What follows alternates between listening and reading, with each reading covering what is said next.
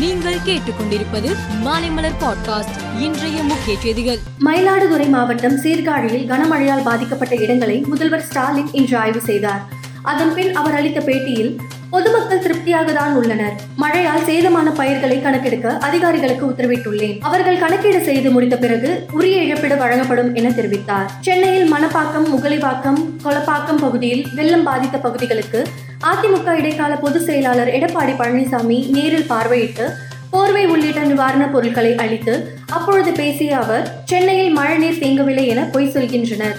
சென்னையில் முறையாக மழைநீர் வடிகால் பணிகள் மேற்கொள்ளப்படவில்லை என்றார். ஜவஹர்லால் நேருவின் பிறந்தநாளையொட்டி கிந்தி கத்திப்பாராவில் உள்ள நேருவின் சிலைக்கு தமிழக காங்கிரஸ் தலைவர் கே எஸ் அழகிரி மரியாதை செலுத்தினர். அதன் பின் நிருபர்களிடம் பேசுகையில் ராஜீவ் கொலை வழக்கு கொலையாளிகளை விடுதலை செய்ததில் எங்களுக்கு உடன்பாடு இல்லை.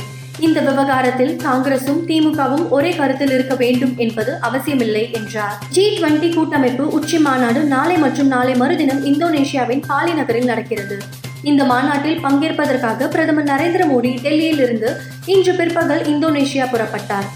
அமெரிக்கா இங்கிலாந்து பிரான்ஸ் ஜெர்மனி சீனா உள்பட பல்வேறு நாடுகளில் அதிபர்களுடன் பிரதமர் மோடி இருதரப்பு பேச்சுவார்த்தை நடத்த உள்ளார் ஜப்பானின் தென்கிழக்கு பகுதியில் உள்ள தோப்பாவில் இன்று மதியம் ஒன்று புள்ளி முப்பத்தி எட்டு மணி அளவில் நிலநடுக்கம் ஏற்பட்டது.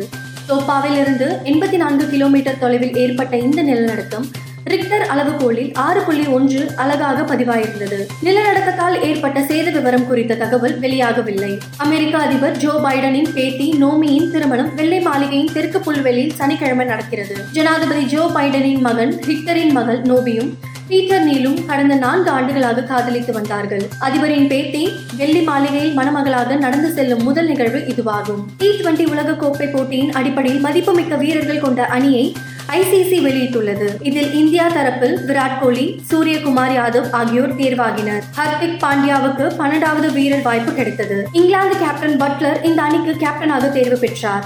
ஆஸ்திரேலியா அணியிலிருந்து ஒருவர் கூட இந்த அணியில் இடம்பெறவில்லை. மேலும் செய்திகளுக்கு மாலைமலர் பாட்காஸ்டை பாருங்கள்.